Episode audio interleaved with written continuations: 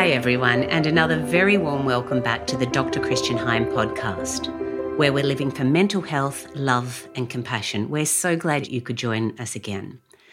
My name's Caroline Heim, and I'm sitting here with Dr. Christian Heim. Hello. And today we're going to be starting a new series on pleasure and addiction. So, this episode is an overview of pleasure and addiction, and it's part of a three part series called Pleasure and Addiction. So, I'm really interested in what we're talking about this podcast. So, what are we talking about? In this podcast, it's mostly pleasure and purpose and how to connect them to make sure that you experience pleasure all your life. And then we'll have a bit of an overview of addictions. We'll look at the question as to whether there is an addictive personality, what your risk factors for addiction are, some of the statistics, some treatment, but more than anything, how to prevent addictions in your life. Okay, so a brief summary of the three part series? Of the three part series, the basic premise is if you go for the pleasure first, you'll often find misery and pain. But if you can connect your pleasure to purpose, you'll have a winner for your brain. You see, a lot of people skate the thin ice between pleasure and addiction. All of us, absolutely all of us, want pleasure but nobody actually wants addiction. And yet, so many people who go for pleasure end up finding pain. Sounds like it's going to be an interesting ride. Okay. okay, all right. So, how do you find pain if you go for pleasure? I suppose the easiest way to answer that is if I use an example, and I'll call this guy Josh. Josh is somebody that I worked with many years ago, and he just wanted to feel good. Like a whole lot of other people, he just wanted pleasure. But his pleasure became amphetamines, speed. And the way that he found pain through that was yes, the amphetamines gave him pleasure, no doubt about that. But he ended up in financial ruin. He ended up with a lot of people really arguing with him a lot. And it got to the stage that he almost lost his fiancee, the girl that he actually loved. And by the time he came to see me, she came with him and she was just in tears. I mean, she said to me, Look, I really love Josh, but I can't marry somebody who's addicted to drugs. There's not going to be room for amphetamines and me in the relationship. So, fortunately for Josh, we worked hard on his addiction and he got over it. And that was a lot of work. And I got to say to anybody if you come across somebody who has overcome an addiction, please congratulate them because it is a truckload of work They've learnt a few really hard lessons along the way, but it's worth the congratulations. So pleasure is something though that we all want. Okay, so yes. how, can we go for pleasure without getting addicted? You can most definitely go for pleasure without getting addicted. In fact, more than ninety percent of the population are able to do that.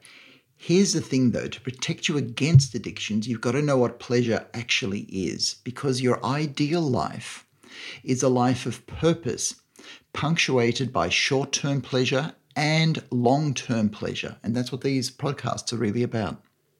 So, pleasure, happiness? What can we say about pleasure? What is it? Happiness and pleasure, yeah, they do go in the same breath because if we experience pleasure, then we have a lot more happiness. And let's face it, we're, we're actually all after a life of happiness, contentment, and joy. But from a scientific point of view, pleasure is a bit different. Pleasure is a bodily sensation, it's an emotional feeling too, and we acquaint it with happiness and contentment. But the purpose of pleasure is to give you a reward so that you will repeat whatever experience you had that led to pleasure. That's the scientific point of view. Other than that, I can tell you I'm heavily into pleasure. I love it. I would like more of it in my life. Uh, I already have a lot of it in my life. Pleasure is good for you, it's healthy. But here's the thing if it's connected to purpose, then you can have pleasure all life long. And that's how nature wants it for us. Can you really have pleasure all life long? Well, I mean, there's a lot of suffering. Yes, there tough. is. Yes, yeah. there is. Life is tough, and there's a lot of stuff that is not predictable. But, you know, it breaks my heart when I see people who actually go for pleasure and they end up increasing their suffering because they're going for pleasure. So I suppose if you're going to go for pleasure, let's make sure you get pleasure out of it. That's why I want you to connect pleasure and purpose, which will give you pleasure now and in the future. Here's the paradox people who go for pleasure first often end up in a lot of pain. the people who go for purpose first often end up with the most pleasure. Okay, so let's unpack that a bit. How does that paradox work? All right, let's take chocolate. You're fond of chocolate at all? Love chocolate, particularly white chocolate. Particularly white chocolate. So imagine you've got one piece of white chocolate in front of you and it gives you pleasure. So you have 16 pieces of white chocolate, 32 pieces of white chocolate. It'll get to the stage where chocolate will make you sick. You've got instant pleasure making you sick. Same with speeding in a car. It'll get to the stage where you've got a lot of traffic fines. Uh, if you have an accident, then you've caused pain for yourself and other people. Uh, sex, sex feels fantastic. But if you manipulate other people into sex, then you increase pain for them. And if you yourself start making mistakes, you end up with a sexually transmitted disease. You start feeling bad about yourself and you've caused pain for yourself.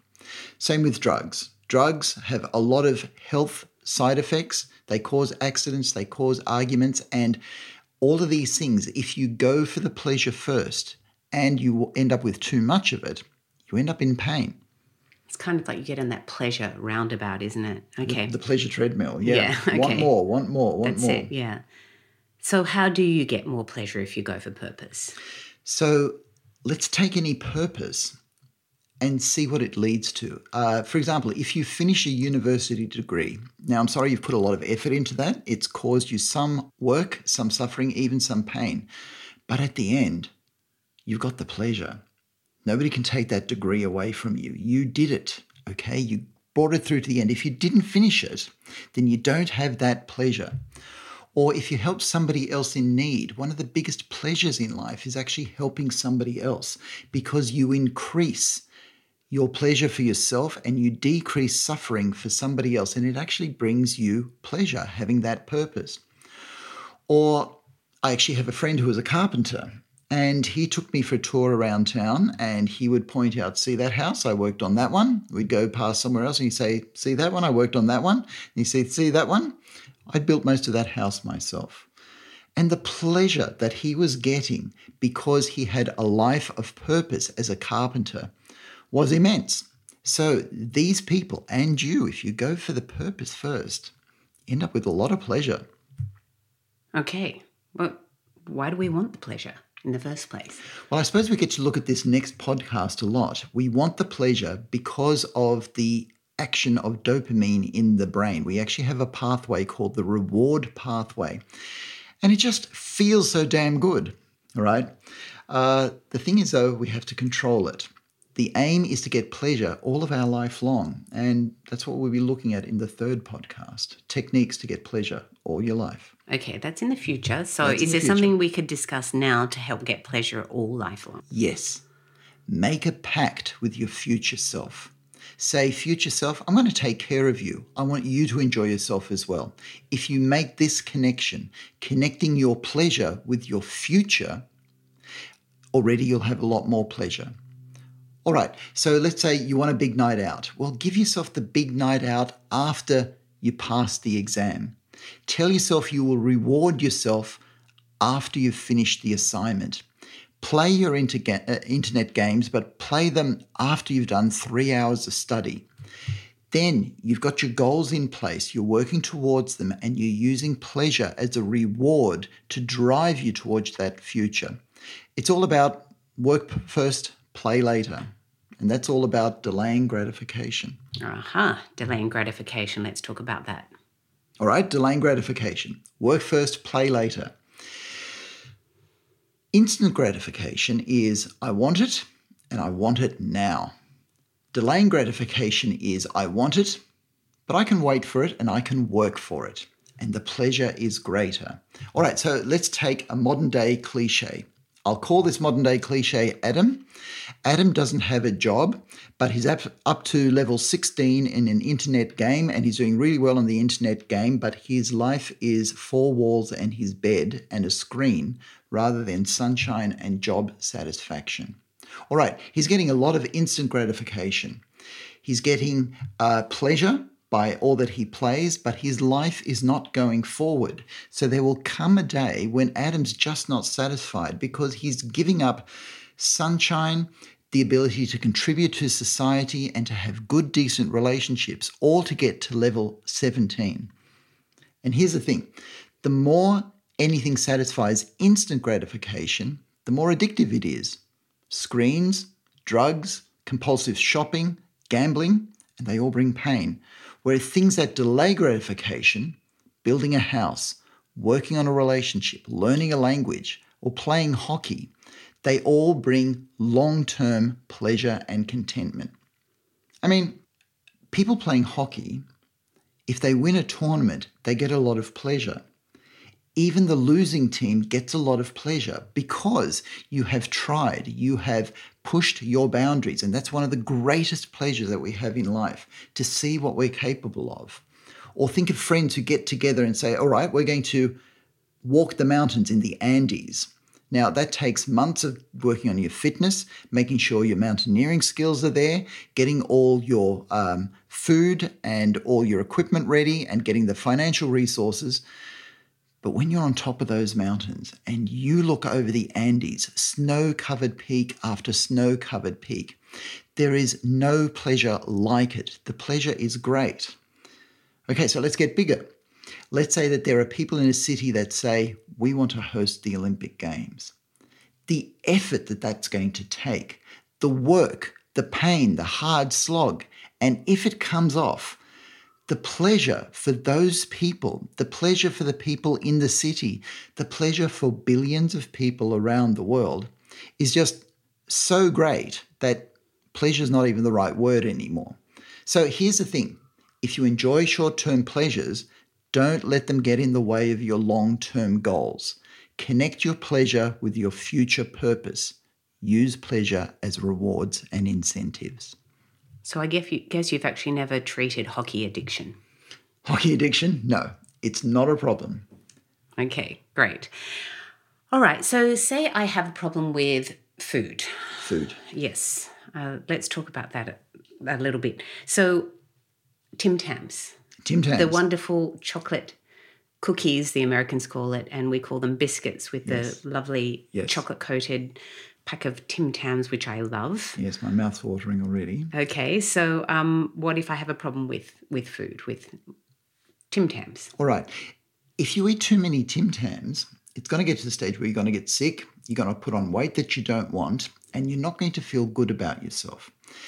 But if you're shrewd, if you can say, okay, I'm going to make a pact with my future self to say, you can enjoy these Tim Tams as long as you get some study done, some work done. So you use the Tim Tams as an incentive to do two or three hours study, then your future self gets a whole lot of pleasure as well as you getting the Tim Tams. Great. I like that idea. I still get the Tim Tams. Oh, That's yes. the main thing.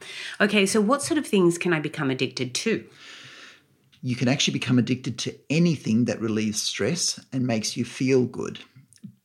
But addictions tend to cause you harm as well. Uh, playing football can relieve stress. Watching sunsets can make you feel good. Listening to music can do both, but they don't actually do you harm. When we talk about addictions, we're talking about things like alcohol, drugs, gambling, the internet, all these things, they relieve stress, they make you feel good, but they harm you as well. What's the definition of being addicted?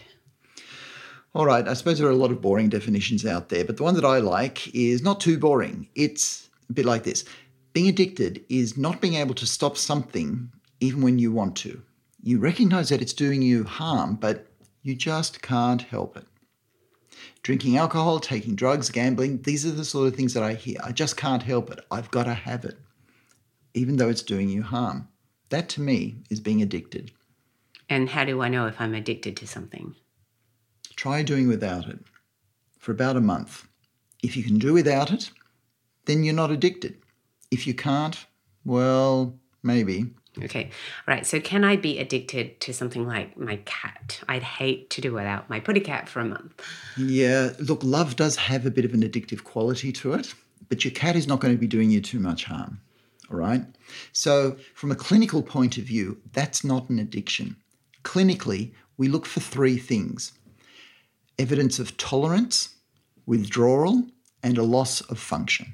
Uh, psych, talk it again. Can Okay. you talk about those three? Let's start with tolerance. Tolerance. Okay, tolerance simply means needing more of something to sa- to feel the same amount of pleasure.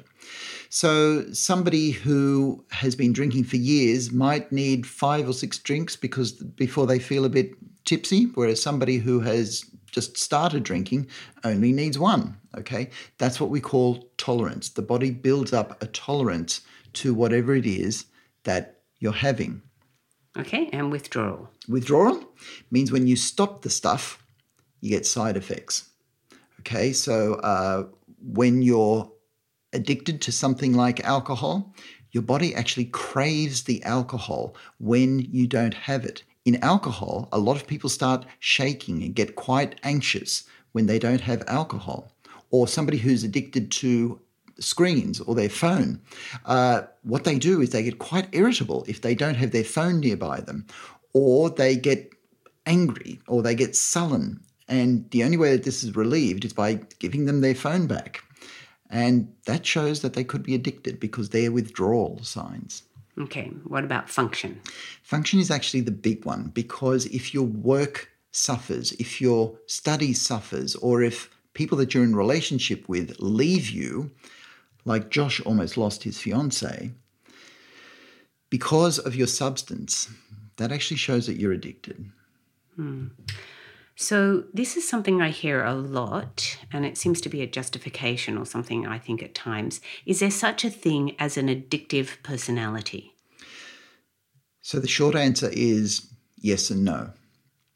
So there are things that we have studied that show that make people more prone to being addictive, and it's basically two things um, being impulsive and having the kind of personality that needs a lot of novelty. Now, the thing is that we all need novelty and we're all impulsive to some degree. But there are a few things that you can have in your personality that will protect against an addiction. And this is basically stickability or what we call conscientiousness, being able to commit to, to, go- to your goals and values, to feel that you are in control of your brain, to have that belief that I can make a difference. If you have those sort of cognitions, thoughts, then perhaps you'll be less prone to being addicted. The problem with the idea of a um, addictive personality is people use it as a justification, and sometimes people use it as an excuse not to be able to get off their addictions. And so they end up being defeated. And there are just two points I want to make on this. Firstly, anybody can get addicted. Anybody who has a brain can get addicted. And second point I want to make is anybody who has a brain can also overcome their addiction. It can take a lot of work and a lot of effort, but you can overcome an addiction. So, what sort of things would increase my chances of getting addicted?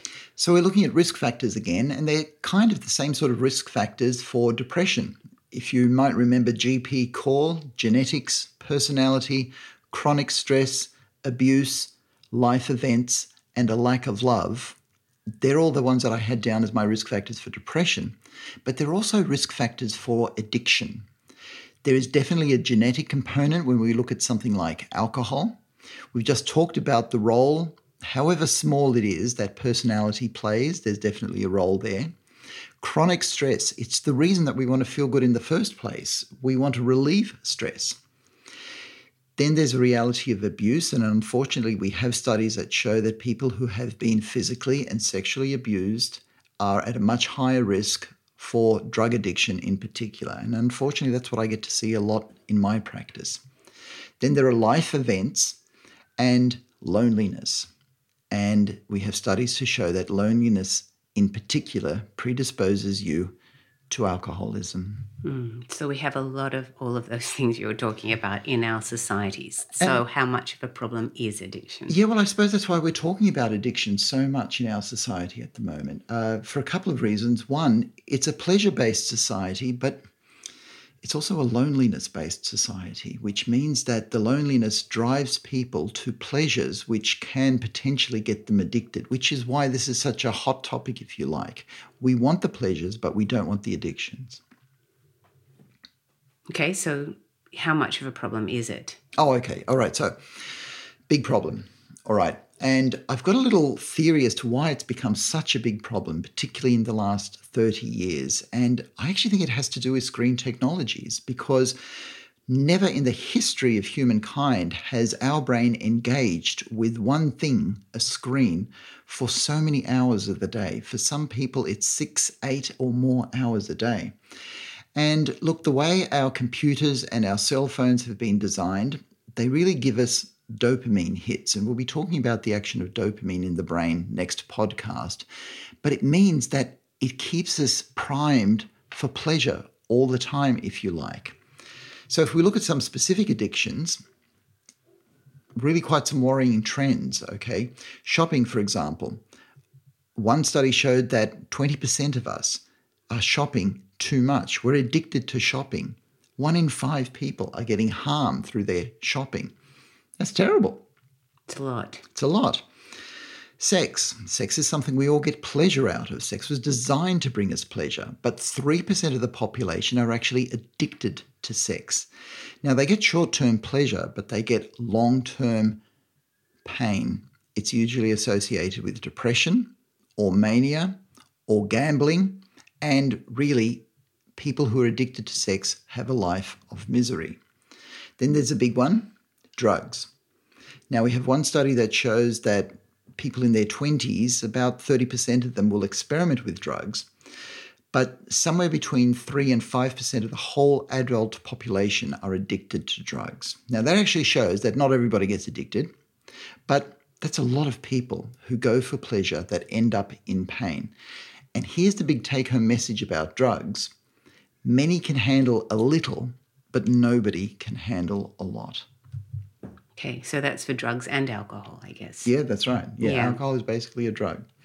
All right, can you use drugs though without being addicted? Yes, you can. And we've basically got three broad categories of usage, if you like. There are people who use drugs, there are people who abuse drugs, and there are people who are dependent on drugs. And people who are dependent on drugs, they have high tolerance, they have withdrawal symptoms, and they can't function. I'll use alcohol as an example. If you have a glass of wine with your meal every night, you are using alcohol. You are not abusing it and you are not dependent on it. If you have a big binge every Friday night, then you are abusing alcohol because it is doing you harm and it is putting you in a situation where you could do other people harm as well. That's abuse of the substance. When you get to the stage where you're dependent on alcohol, that's when you need to drink every day. Your life revolves around alcohol. And again, it's a good idea to use the one month test. If you could go one month without alcohol, then you're probably not dependent on it. In fact, there are a lot of people who drink a lot of alcohol that will do what's called dry July, go for all of July without any alcohol.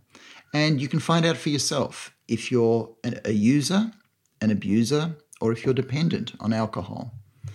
Just be careful because withdrawal from alcohol can actually be life threatening.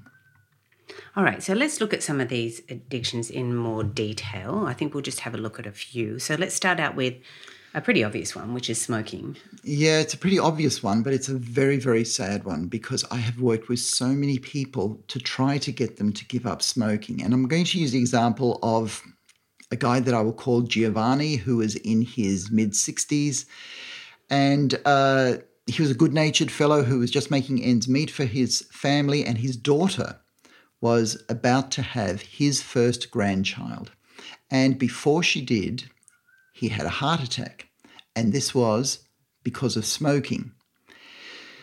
And he still wouldn't give up smoking.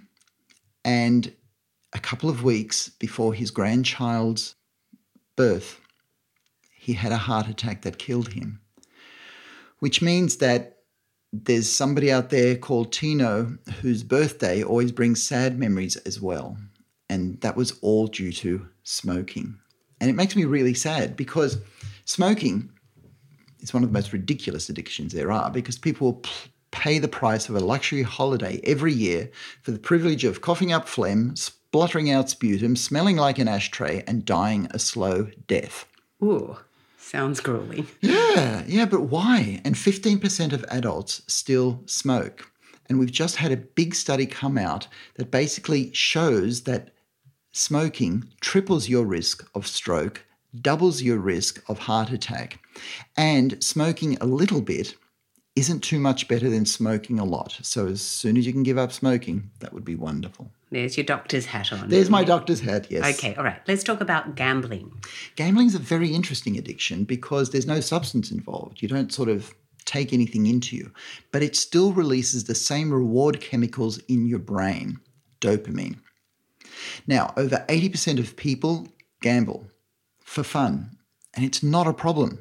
They can handle it. But for 5% of people, it causes financial strain, relationship problems, guilt, shame, anxiety, depression, and sometimes even criminal activity. And it's really difficult to treat. That's what we call pathological gambling. Okay, and the 21st century addiction, internet addiction. Yes, internet addiction. What am I going to say about internet addiction? It's a big, serious problem, and it's not really taken terribly seriously because, in a sense, we're all addicted to the internet. We all use it. It is part of our day to day lives. But internet use disorder is now recognized as a mental illness. And what happens is shutting down for some people means anxiety, anger, depression, as well as things like obesity, fatigue, and underachievement at life. There are so many people that could be doing so much more with their life, but they're not. So here's the science screen technologies are rewiring our brains. It decreases empathy. It shortens our attention span. It actually shrinks part of the brain. It slows down brain development. It lessens IQ. Maybe that's why Silicon Valley CEOs send their kids to device free schools. I'm not too sure about that. Now, look, these are all really bad side effects of a wonderful technology, but please keep your internet use in some sort of perspective. Try to go one day a week without any technology just to get rid of the pain and make sure that you don't get addicted. Okay, so we could be sort of putting pleasure in the bad camp here. So, what's wrong with wanting to feel good? Okay, well, there's nothing wrong with feeling good. And let me put pleasure in the good camp. All right. I am all for pleasure. I actually want people to experience more and more pleasure. And that includes sexual pleasure. That includes enjoying a laugh. It includes enjoying a drink. It includes a lot of things, but it doesn't include addiction because that's when the pain comes in. Loneliness feels bad. And so people who are lonely want to feel good. And unfortunately, they often do it through alcohol. Abuse feels bad. And like anybody else, people who've been abused want to feel good, but they do it in drug addiction.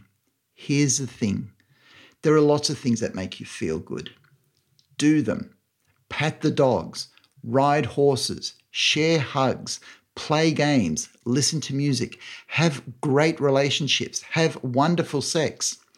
But if things that make you feel good in the short term cause you pain in the long term, don't. So if you're lonely, instead of going for alcohol, combat the loneliness, put in goals and plans to find people in your life.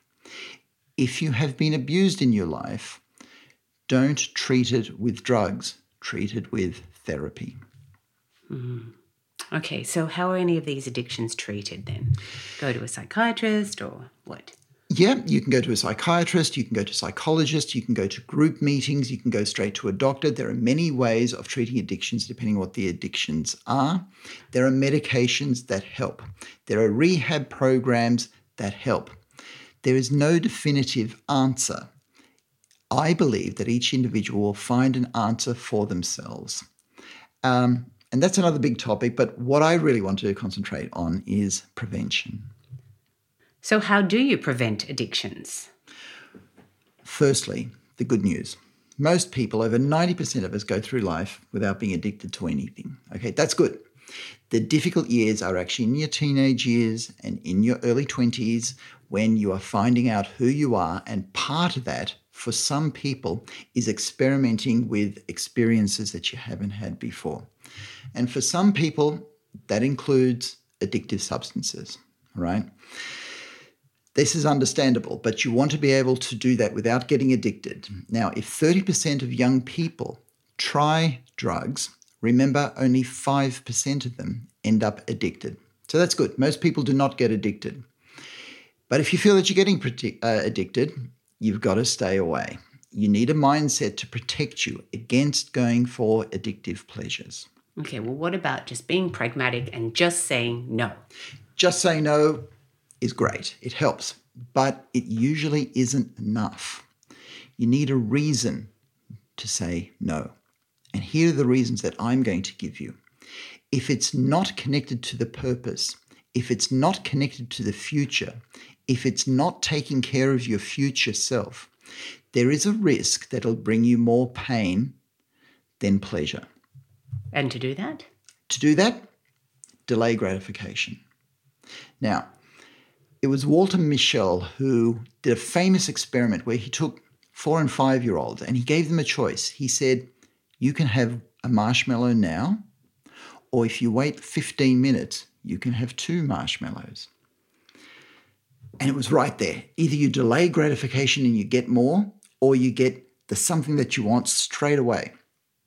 And they looked at the people who could delay gratification over decades, and they did better academically, socially, in health parameters, and they did better in all of life. So if you can become one of those people that delay gratification, you can actually do better in life. And here's the good news your brain can learn to delay gratification.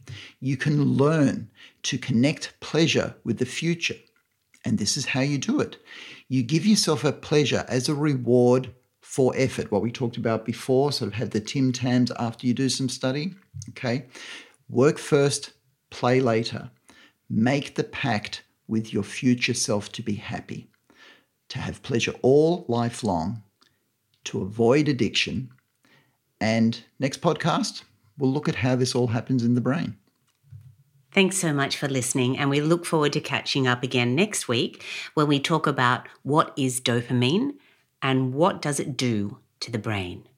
We'll enjoy your company then.